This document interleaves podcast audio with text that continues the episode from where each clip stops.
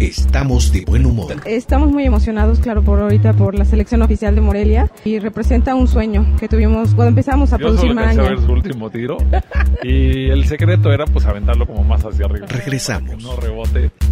De eso se trata.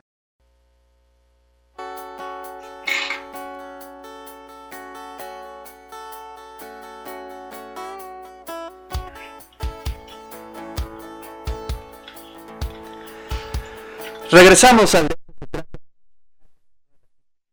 Recuerden, estamos haciendo esta transmisión a través de la página de Facebook de eh, De eso se trata con Ricardo Cartas. También muchas gracias a todos los que nos están escribiendo. Querida Rosa Borrás, muchas gracias por estar escuchando.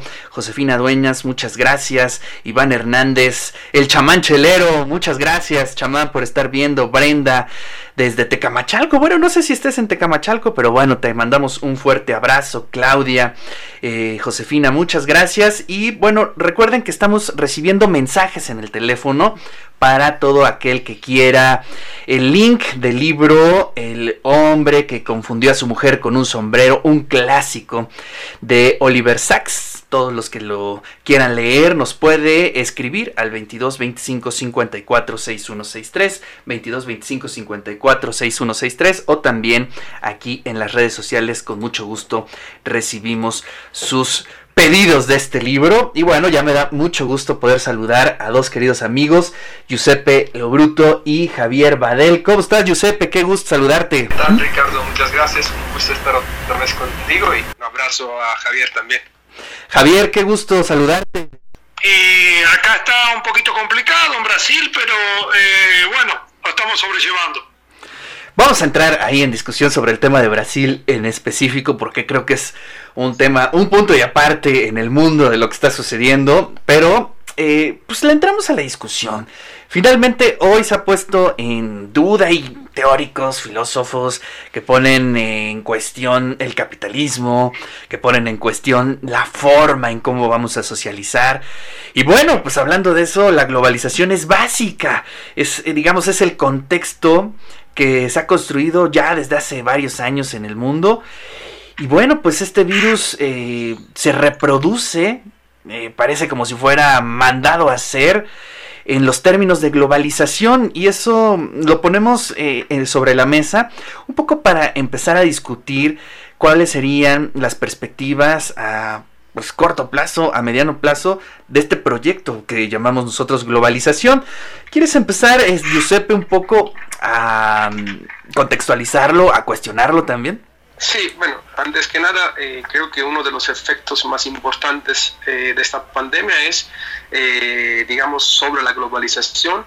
Es un efecto catalizador de esta crisis eh, de globalización y si nosotros eh, vemos la fecha de 2008 como aquella crisis que puso a temblar al mismo sistema, creo que eh, esta crisis de la, del COVID pone otra vez a temblar al sistema de la globalización y aquí hay actores que emergen actores que ponen en jaque al mismo sistema eh, de la globalización, al mismo sistema liberal.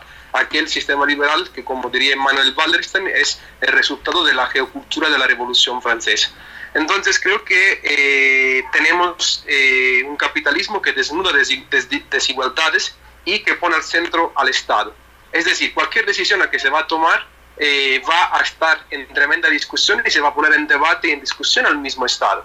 Y el caso eh, de la diatriba entre política y salud va a ser un, tremendo para también ver cómo eh, esta discusión va a estar también tomada por aquellos sectores antiglobalistas que quieren romper con un sistema eh, interestatal que existe desde la segunda posguerra, desde la creación del Consejo de, eh, la, de, la, misma Asamblea de la ONU, y que hoy ve algo muy importante que eh, nosotros podemos, digamos, ir identificando, es decir, un paso de, de, China frente a eh, toda esta situación y que quiere rebasar sobre todo al papel protagónico de Estados Unidos en término político, en término económico y entonces de gobernanza eh, global.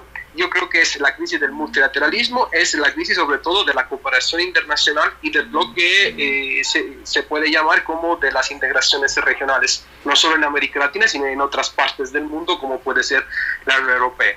Vemos, por ejemplo, a eh, Boris Johnson, a Donald Trump, a Jair Bolsonaro, eh, poner en cuestión este sistema, no desde ahora, sino desde antes, y este, esta, esta crisis le da la posibilidad de, digamos, darle un golpe todavía más duro a eh, estas eh, visiones de la globalización, a este mundo global que hasta ahora, digamos, ha guiado la suerte de nuestra sociedad. Creo que hay un enfrentamiento muy fuerte entre una derecha xenófoba e irracional que pone al infector como el gran eh, problema. Y si lo vemos con respecto a los grandes fenómenos eh, de nuestra sociedad, se pasa de ser el chivo expiatorio del migrante, como puede ser en Europa, esto hace, hace dos meses era el chivo expiatorio de todo, eran los migrantes, a ser el infector, es decir, el que trae COVID. Entonces creo que, eh, para como primer punto, creo que esta crisis del COVID pone en entredicho y pone en jaque lo que eh, es la globalización hoy. Una globalización que no ha pasado tiempos fáciles desde sobre todo la crisis del 2008 y quiero recordar que para América Latina el 2014 fue fundamental porque ahí se, se reflejaron los aspectos y los efectos más duros de esta, eh, de esta crisis en nuestra región. Bueno, interesante Javier, ¿qué opinas? Tú eres un especialista en temas internacionales. ¿Qué nos puedes decir? Sí, eh, voy, a, voy a en alguna medida complementar lo que dijo Giuseppe. Eh, lo que nosotros vemos aquí es eh, un proceso catalizador y acelerador de, de, los problemas y las contradicciones de la globalización.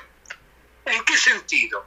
A veces, y, inclusive las confusiones que tenemos entre globalización y globalismo entre la visión del norte y la visión del sur y, entre la, la, eh, la, profundización de desigualdades. Eh, el, otro día mencionaba un, escritor portugués, José Saramago, que decía que para ver la isla hay que salir, salir de la isla, ¿no es cierto? Eh, lo mencioné en un grupo de investigación, una charla. Bueno, a lo mejor lo que hace el COVID y esta crisis, de esta gran pandemia, que para nosotros es inédita, para mi generación es inédita, para la generación de mi papá es inédita, porque no vivió la gripe española, es alejarnos un poco de la globalización y observar algunas contradicciones. En primer lugar, el cuestionamiento en términos globales, ¿no? en términos mundiales el cuestionamiento de un aspecto de la globalización que es la globalización productiva, ¿eh? en el cual muchos países eh, desarrollados y potencias medias y Estados Unidos se desindustrializaron en el, mismo proceso de expansión del capital desde la década de 70-80 y percibieron que no tienen capacidad para producir respiradores, por ejemplo. Yo te pongo un ejemplo, pero bueno, es un elemento fundamental de ese proceso. ¿Ah? El segundo elemento es el de la globalización financiera. Todos esos aspectos están siendo cuestionados por eh, grandes periódicos y diarios importantes como Financial Times, The Economist, queriendo una, una vuelta al Estado, el control de capitales, ¿no? Tal vez el elemento más globalizado de todo, de todo ese proceso que se denomina globalización son las finanzas. Y en tercer lugar, la gran farsa y la gran contradicción inherente al proceso que son las migraciones. Porque la libre circulación de personas nunca fue aceptada, sobre todo de los trabajadores, nunca fue aceptada por la ideología de la globalización neoliberal. ¿no? Eh, lógicamente que sí tienen una contrapartida en que se aceleraron los viajes y el turismo de gente de clase media y de clase media alta. Eso sí, más bueno. Sí, claro, versus turismo, ¿no? Exactamente, exactamente, pero no del sector o trabajador. No existe globalización de trabajadores globales y nunca existió en el proceso de globalización neoliberal. ¿no? Eh, de cualquier manera, esas contradicciones que observamos ahora ponen en cuestión no solamente toda esa tendencia, ¿ok? Se habla de un nuevo plan Marshall Global, se hablan muchas cosas. Eh, gente del mainstream de relaciones internacionales como Henry Kissinger o Joseph Nye, eh, gente conocida, eh, no dice nada nuevo, nada nuevo, nada, absolutamente, dice cómo mantener el orden liberal. Y después está otro grupo de personas que ve la ascensión de China como un proceso de, peligroso, ¿no? Para esa orden liberal, ¿ok? Y que este, esta pandemia habría acelerado. Las proyecciones de economistas dan que los únicos países que van a crecer van a ser los asiáticos el año que viene un poco, sobre todo China, India y otros, y el resto va a sufrir caída del Producto Bruto, etcétera, etcétera, con todo lo que eso implica, ¿no? Eh, bueno, y observamos también de cómo eh, esos países asiáticos, sobre todo, lidiaron con el problema de la pandemia y cómo eh, los países occidentales lo hicieron, salvo algunas excepciones, ¿no? Sobre todo países de Europa Occidental y, Estados Unidos, ¿no? Que está sufriendo hoy ese, esa pandemia de manera cruel, ¿no? Eh, ya creo que lleva 40.000 muertos, ¿no? Hasta el día de hoy, superó los 40.000. Sí. Pero bueno, eh, eh, quería apuntar a ese tipo de contradicciones y cómo esta pandemia, este proceso, que es inédito, insisto, para nuestra región, me atrevería a decir que nuestras generaciones, exponen eh, esas contradicciones de la globalización neoliberal ¿no? y las desigualdades entre los países y dentro de los países. ¿no? Sí, bueno, dentro de los países y bueno, hasta dentro de las mismas ciudades. Es increíble. Eh, los escenarios que estamos observando. Bueno, tú lo conoces muy bien allá en Brasil, pero México es un excelente ejemplo de esas contradicciones. En muy poco espacio puedes entender o puedes ver grandes diferencias socioeconómicas. Exactamente, y es interesante porque eh, a pesar de ser, de ser una, eh, una, un virus democrático en el sentido que puede afectar a, un, eh, a una persona de clase media alta, a un rico o a un pobre, los, más, los más necesitados eh, en el momento de, una política de, cuarentena o llámenlo como lo quieran, ¿no? De lockdown, eh, los más afectados son los pobres que tienen que salir a trabajar en sociedades eh, que son parecidas en algunos aspectos entre México y Brasil. la gran cantidad de trabajadores informales que existen, que precisan trabajar en el día a día, ¿no? Y que también se exponen mucho más a, al virus. ¿no? Claro. Eh, tal vez una persona de clase media, media alta o que puede trabajar de manera remota o virtual, puede hacer la cuarentena de manera más tranquila, ¿no?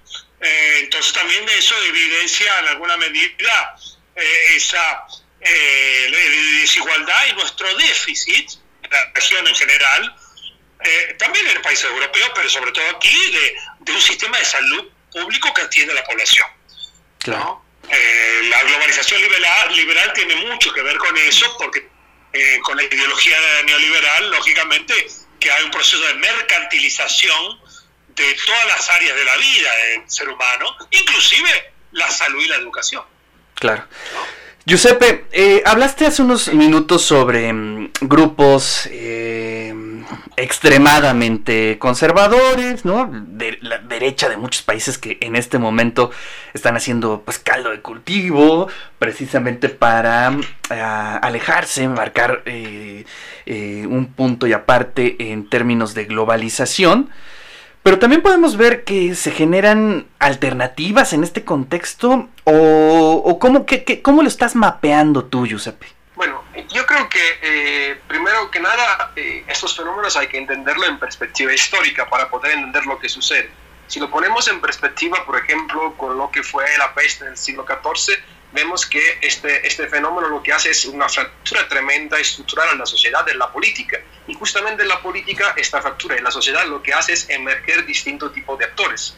Hay los actores eh, neopatriotas de esa derecha que cuestionan ese orden internacional, que cuestiona eh, digamos, ese discurso eh, eh, de globalización, pero al mismo tiempo recordemos que desde los 90 hasta, hasta hoy ha habido también un discurso anti-globalización basado sobre el rechazo al capitalismo. Sin embargo, hoy frente al momento que vivimos, Ricardo, los que en este momento tienen una voz fuerte ¿no? en, en, varias partes del mundo, Italia, por ejemplo, con la Lega, España con Vox, en eh, Polonia con Kaczynski, en Hungría con Orban, que pidió plenos poderes frente a la crisis del COVID, casi como de forma dictatorial.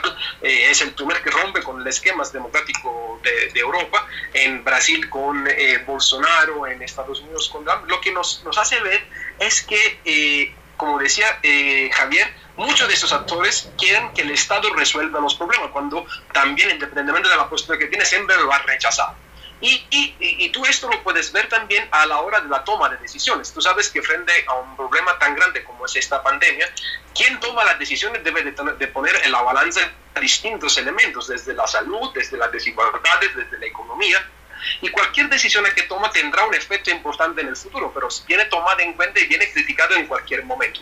Y sobre todo yo, a donde me, a lo que yo he mapeado en estos momentos son los grupos, eh, digamos, que eh, rechazan esta globalización, pero que, eh, que, que pugnan por un retorno a valores tradicionales, a una sociedad que se encierre y que eh, tenga miedo de la diversidad y del otro. Eh, nosotros tuvimos en el instituto un interesante eh, conversatorio en el mes de noviembre de 2019 en torno, a, en torno a los neofascismos y a los posfascismos en América Latina en el mundo. Y lo que podíamos ver es, Ricardo, que eh, esta, el COVID lo que hace es, justamente partiendo de esa, de, de esa lección, de esa reflexión, es agudiza con profundidad estas eh, respuestas antiglobalizadoras. Eh, esto que yo digo no es que yo soy un ferviente de la globalización, yo estoy hablando de manera objetiva en torno a lo que está sucediendo. Y, en ese contexto complejo, tal como decía eh, Javier, hay una globalización financiera, una globalización productiva que viene puesta en entredicho y aprovecho para decir que, por ejemplo, hoy, por primera vez en la historia, el precio del petróleo va en negativo, menos 3.70 dólares por barril, nunca había pasado en la historia.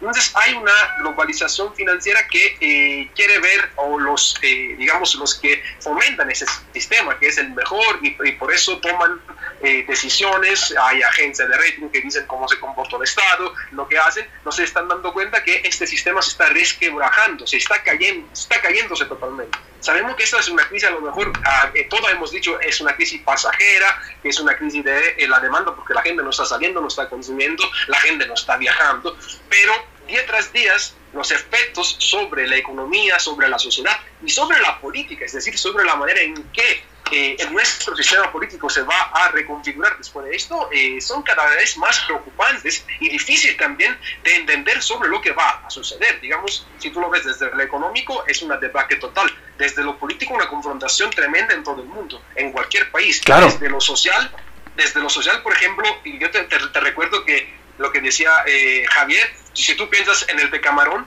por ejemplo, eh, de Boccaccio, ¿quién estaba encerrado durante la peste? Bueno, los ricos en ese momento. Y hoy, quienes están encerrados, lo que tienen la posibilidad de tener un salario fijo, porque la gran mayoría de las personas, como en México y en Brasil, debe de salir a trabajar, debe de salir a, a buscarse la manera de cómo sobrevivir en esta crisis. Entonces creo que estamos frente, por un lado, un resquebrajamiento, yo creo, de, eh, digamos, de este sistema en términos político, económico y social en el cual se describe esta globalización. Pero al mismo tiempo, me llama la atención, y creo que Javier coincide con esto, es en el papel que va jugando China en este nuevo orden global que se puede, eh, que se puede formar. Eh, es noticia de hace una hora de que Andrés Manuel, por ejemplo, quiere ir a visitar, aceptó la invitación de Xi Jinping para ir a China. Esto es histórico, digamos, en la relación de nuestro país también con el dragón asiático. Llama mucho la atención sobre lo que puede pasar y lo que está sucediendo. Es, eh, ¿Cuál es la posición, cuál es el juego, cuál es la, la, perspectiva con la que está actuando China en este contexto, Javier? Sí, eh, bueno, ahora hay una guerra, eh, idas y venidas, no, va y viene, va y viene la, la puja discursiva entre Estados Unidos y China en, este, en esta época de pandemia. De cualquier manera, hay, hay eh, se coloca eh, responsabilidad en China en el punto crucial de no haber avisado, haber ocultado eh, este proceso de, de, de, extensión de la pandemia, epidemia, ¿no? Cuando era epidemia. Eh, de cualquier manera, eh, ah, de que podría haber sido una creación uh, de, una, um, de un virus de laboratorio, cosa que no hay pruebas en relación a eso. Eh, pero dejando de lado lo inmediato, eh, el problema con China ya viene hace unos años, desde el gobierno Obama y después con Trump. eh, debido a, lógicamente a la ascensión de China, eh, sobre todo en los cinco elementos, en los cinco, cinco variables fundamentales que apunta Samir Amin de control del poder global. Eh, tecnología, medios, medios de comunicación, su alianza con Rusia tiene mucho que ver con eso, armas de destrucción en masa, eh, recordemos que China y Rusia están pasando por una eh, por una luna de miel, ¿no? Por una, una relación de amistad que me atrevo a decir que supera la época de la, del inicio del comunismo. Eh, finanzas globales, ¿quién controla la finanzas del sistema monetario? Eso está colocado en cuestión. Eh, a pesar de que estamos en un sistema dolarizado, de dólar, sistema monetario dominado por los Estados Unidos, pero China viene hace unos 10 años creciendo y teniendo cada vez más participación eh, eh, en la economía global, ¿no? entonces, ese conjunto de factores llevó a que, coincidiendo con Giuseppe, esta pandemia acelerara un proceso de visibilidad, de, de fortaleza de China.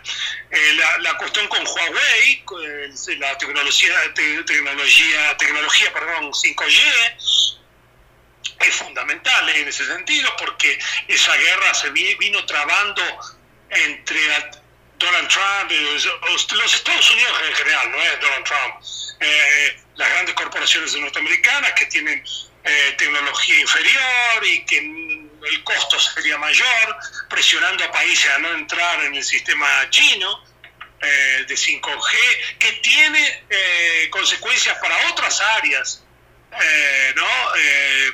El Internet de las Cosas, ¿no? La, la, fabricación de drones también está ahí, de alta tecnología, y todos tienen aplicación doble, lógicamente, en cuestiones de seguridad internacional, de defensa, etcétera, etcétera. ¿no?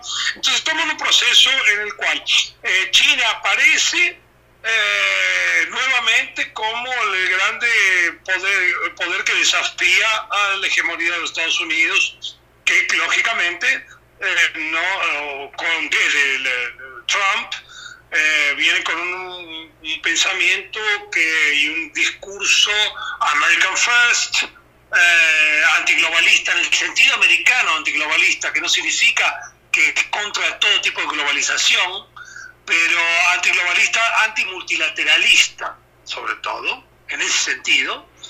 Eh, y en, el antimultilateralismo es eh, eh, minar las posibilidades de cooperación internacional a partir de instituciones internacionales. Entonces, frente a un negacionismo inicial de esos personajes que, que, Giuseppe apuntó, que muchos son de extrema derecha, como Boris Johnson, como Donald Trump, como Bolsonaro todavía, ¿no? Eh, que quiere que la gente salga a trabajar como si nada, nada estuviese pasando. Bueno, frente a un primer momento, Trump tiene que cambiar la estrategia y buscar los famosos chivos expiatorios. Y ahí tenemos que la organización de, eh, eh, de información falsa o semi-verídica o no comprobada en relación a, China y, un virus de laboratorio. Eh, después hubo un acercamiento entre China y Estados Unidos en que hubo una pausa y ahora volvió, que para demandar a China que tendría que pagar por los perjuicios que infligió a la humanidad. En segundo lugar, la cuestión de, eh, del American First en el sentido de, eh, de que eh, la culpa estaría dada con la Organización Mundial de la Salud, que le habría dado más, más importancia a China y que sería pro-China, etcétera, etcétera. y ya Donald Trump dijo que les va a sacar los fondos, el principal aportante son los Estados Unidos. Entonces, entramos en un círculo en el cual, lógicamente, en año electoral, yo pienso que eso se va a ver de manera más clara, ¿eh? porque se está jugando, dependiendo cómo vaya la estrategia contra la pandemia, algo que parecía más seguro, con un candidato débil como Joe Biden, eh, que es débil porque es un liderazgo débil, eh, puede verse afectado ahora. ¿no? Claro. vamos a ver los colectazos del, de, de esa pelea de ese va y, va y viene, ¿no? Entre China y Estados Unidos, y en el medio algunos países en el cual van a tener que, vamos a tener que ser México, Brasil. En el caso de Brasil hay una particularidad que daría hasta un, para un programa. Vamos a ser equilibristas en el medio de esto, ¿viste? Eh, hay que tener mucho cuidado porque estamos en el caso de Argentina que, que la cooperación con China está únicamente creciendo, ¿no? Eh, em, Argentina que llevó la pandemia a un nivel de seriedad y rapidez muy, muy, muy elogiable, ¿no? En ese sentido. Eh, contraste con el caso de Brasil. Pero bueno, y la cooperación con China es cada vez más fuerte. En el medio de la pandemia viene, viene el gobierno, los Bolsonaro, los hijos, el ministro de Educación, eh, eh, atacando a China en un momento poco oportuno. Son cosas extrañas que solamente se pueden entender a partir de, de, eh, bombas de humo para diversificar los, los, los, focos de, ataque, ¿no? Pero que pueden traer resultados muy negativos para Brasil, ¿no? Porque el principal socio comercial desde 2009. O sea, China eh, eh, es muy importante para la economía brasileña, ¿no? Entonces, ahí estamos en un eh, va y ven y América Latina y la, el regionalismo eh, también equilibrando entre un, en un proceso de desintegración, pero por otro lado la tentativa de, de México y de Argentina para mantener la CELAC y vía CELAC intentar fomentar la cooperación con China en este delicado momento, ¿no? Claro, interesante. Oye, y una pregunta entre estos dos países implica también eh, dos perspectivas distintas, ¿no? Es decir, una, entre comillas, la democracia y eh, la perspectiva china, que es el control, y eso es lo que también se va a definir, eh, pues, en, esta, en este diálogo, por decirlo de alguna manera. Giuseppe, ¿qué tienes que decir?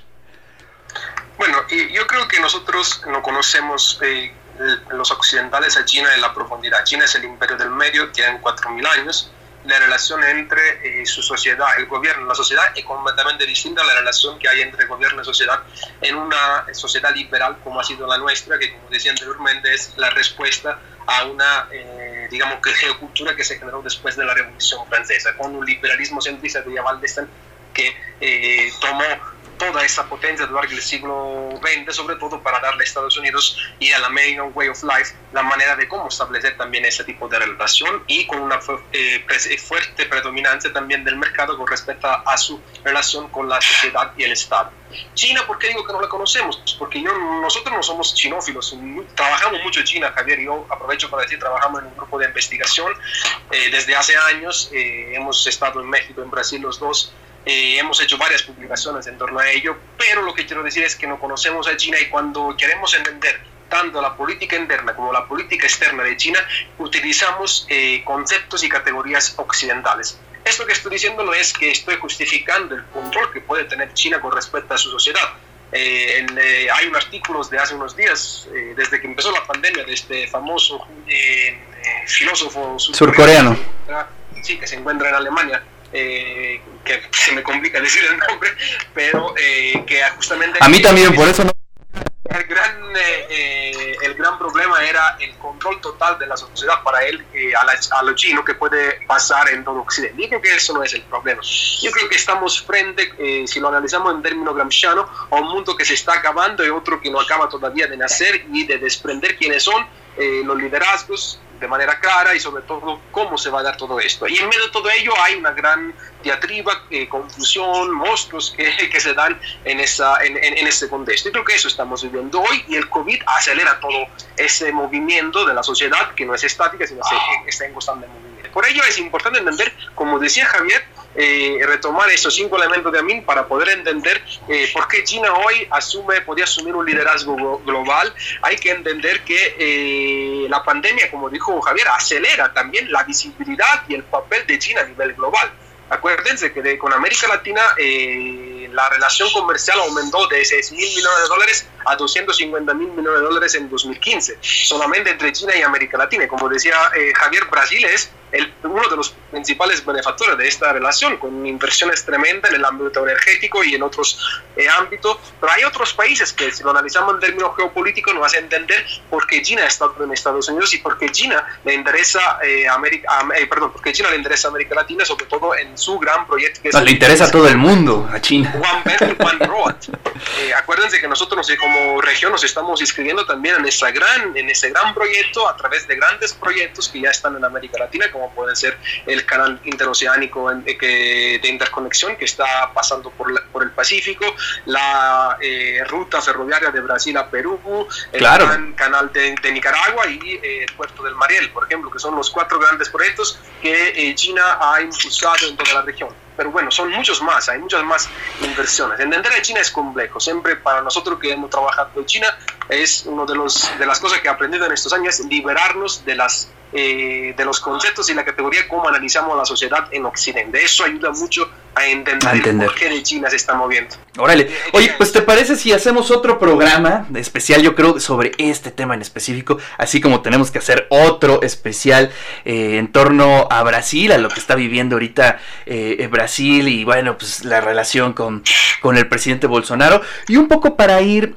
concluyendo, Javier, ¿cuál es tu perspectiva de estas... de esta oposición, quizá, de este diálogo o de esta definición próxima que habrá en el mundo? Eh, bueno, eh, es muy, muy difícil. Eh. La pregunta que me, pone, me, me pones, me pones en, reales aprietos de la definición. La pandemia va a pasar como, como se sabe, pero hay dos cómo vamos a salir de la pandemia es una gran incertidumbre. Pero otra gran incertidumbre es que vamos a tener que convivir con esto, porque no está descartada otras pandemias, ¿no? Eh, no están eh, los países asiáticos tal vez están más acostumbrados que nosotros y pueden enseñarnos. Lo que decía eh, en todo sentido, ¿no? Eh, yo pienso que vamos para una sociedad de control más, más importante por la tecnología, ¿no? Eh, pero no significa que nuestras sociedades occidentales no estén, controladas. Lo que pasa es quién controla, ¿no? Eh, es muy común en Asia los controles por el celular, saben si la persona salió de su casa, si hay, había contaminados. Creo que más o menos por ahí va lo del filósofo coreano este que vive en Alemania, ¿no? Eh, y la cuestión de, eh, es muy caro a, Occidente la cuestión de la libertad individual, eh, de la intimidad, del derecho a intimidad, que tal vez esa cuestión en Asia, en Asia y me refiero no solamente a China, me refiero a países que, nos, que tienen una estructura también de representación democrática como Taiwán, como, como Corea del Sur, como Japón, ¿no? Son sociedades con, sociedades con un pensamiento más colectivo que individualista. El problema es, el problema es cuando nos, enfrentamos a la contradicción entre defender una libertad individual inexistente frente a extremas desigualdades crecientes, ¿no? Eh, y eso se observa en países como Estados Unidos y su sistema de salud, que viene siendo criticado hace mucho tiempo por sectores del Partido Demócrata, eh, y vienen fracasando en su organización al estilo Canadá o al estilo un país escandinavo, que tiene recursos para hacerlo y hay grandes intereses para que no se haga. Eh, o sea, esa gran desigualdad en países opulentos o grande desigualdad como en América Latina. América Latina tal vez sea el subcontinente, América Latina y el Caribe, ¿no? Eh, más desigual del mundo. Eh, no más pobre, tal vez se, lo sea África, tal vez más desigual. Y en ese sentido, eh, ahí, viene el choque un poco de valores entre nuestra versión occidental del desarrollo, para dónde fuimos, y la versión asiática, ¿no? Que en un momento, recordemos que en 1949, 1949, ¿no? China tenía eh, eh, índices de pobreza y desigualdad mayor que cualquier país de África. Eh, entonces, tiene una carta de triunfo muy grande algunos países asiáticos. Y, y, no, y te voy a decir como otra vez, citando a mí, no, no te voy a decir los países que embarcaron una vía no, no capitalista pura, como China, Vietnam, eh, eh, que tiene altísimas tasas de crecimiento y de, y de poca desigualdad social. Eh, te pongo países como Corea del Sur, Taiwán, Singapur es una ciudad, a veces pone como ejemplo, pero es complicado, pero te puedo, decir Malasia, una vía de desarrollo en el cual gran parte de la población se vio favorecida en ese proceso, ¿no? Y en el cual en, nuestra sociedad imitamos lo peor de la modernización occidental, en el cual un 1%, 5% de la población ve los frutos del crecimiento, mientras que el resto ¿eh? Eh, no. Eh, es muy difícil hablar de preservar libertad individual una persona que está desempleada, que sufre. Claro, no, no, no tiene ningún sentido ese, ese concepto, ¿no? El, concepto se vacía, ¿no? En esa contradicción, se vacía totalmente. Porque como, no tiene ningún sentido. No tiene sentido como ideal, yo te lo voy a defender también. Yo también quiero mi intimidad. Yo también no quiero una cámara que me vea, ¿no? Pero también la gente que se ve, que defiende la libertad individual, quiere cámaras en sus condominios cerrados para evitar que entre gente. Claro. Eh, eh, Contradicción. claro, eh, que te ponen cámaras en todos lados, en países capitalistas, eh, para capitalistas pobres sobre todo, para evitar que entren, que te saquen, que, te, que entren miserables, que entre gente a robar, y por ahí así estamos. Ahí, ahí vemos la convivencia entre grandes villas miseria, favelas, como dicen en Brasil, y eh, condominios de lujo al lado, ¿no? Claro. Con cámaras también. Entonces estamos en una contradicción inherente. Es verdad que en China yo tuve la suerte de visitar dos veces en un año, el año pasado, y observa eh, cámaras en, en, las calles, ¿eh? lo que evita, sí, la criminalidad, pero también eh, evita, o sea, favorece la seguridad pública también, ¿no? Claro, claro. la contradicción en el sentido de que, claro, va a atentar contra tu, tu, tu intimidad, pero también va eh, una sociedad de control en la cual eh, evitaría ¿no? la, salud, la, la, la, la, cuestión de la seguridad pública. Eh, yo pienso que vamos a rumbo a sociedades de control de diferente tipo, ¿no? y cada cultura lo va a implementar de su forma, y eso es una reacción a, la, esa globalización neoliberal. ¿no? Lo vemos en el caso que no fue mencionado de Modi en India, por ejemplo, y el nacionalismo hindú. ¿no? Lo vemos en varios casos. Pero bueno. Bueno, pues un poco para ir dibujando eh, este contexto y, y, y, sí, que creo que es importante no eh, adquirir o este eh, concebir perspectivas eh, opuestas eh, en blanco y negro. Creo que es importante ir desmenuzando estas perspectivas. Y lo que dijo Yusuf me gustó mucho, ¿no? Este, hay que aprenderlo a ver. sí, efectivamente, si lo vemos desde el occidente, si lo vemos desde nuestra perspectiva de México en este momento, pues sí, las cosas van a complicarse. Pero creo que hoy, más que nunca, debemos estar muy atentos y con la mayor información posible. Yo les agradezco en verdad que hayan compartido con nosotros eh, toda eh, este diálogo y creo que se nos quedan muchas cosas en el tintero.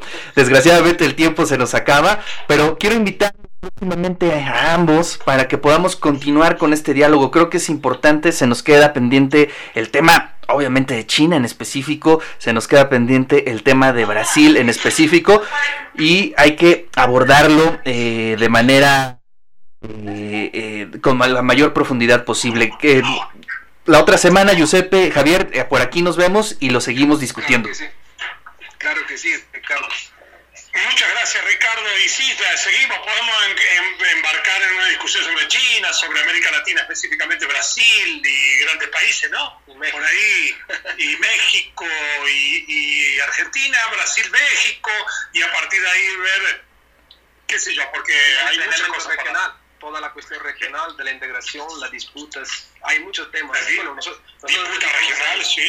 Sí, sí. sí Así es. Pues les agradezco eh, tan... pues, fue un, un, un lujo. Gracias. Pues abrazos.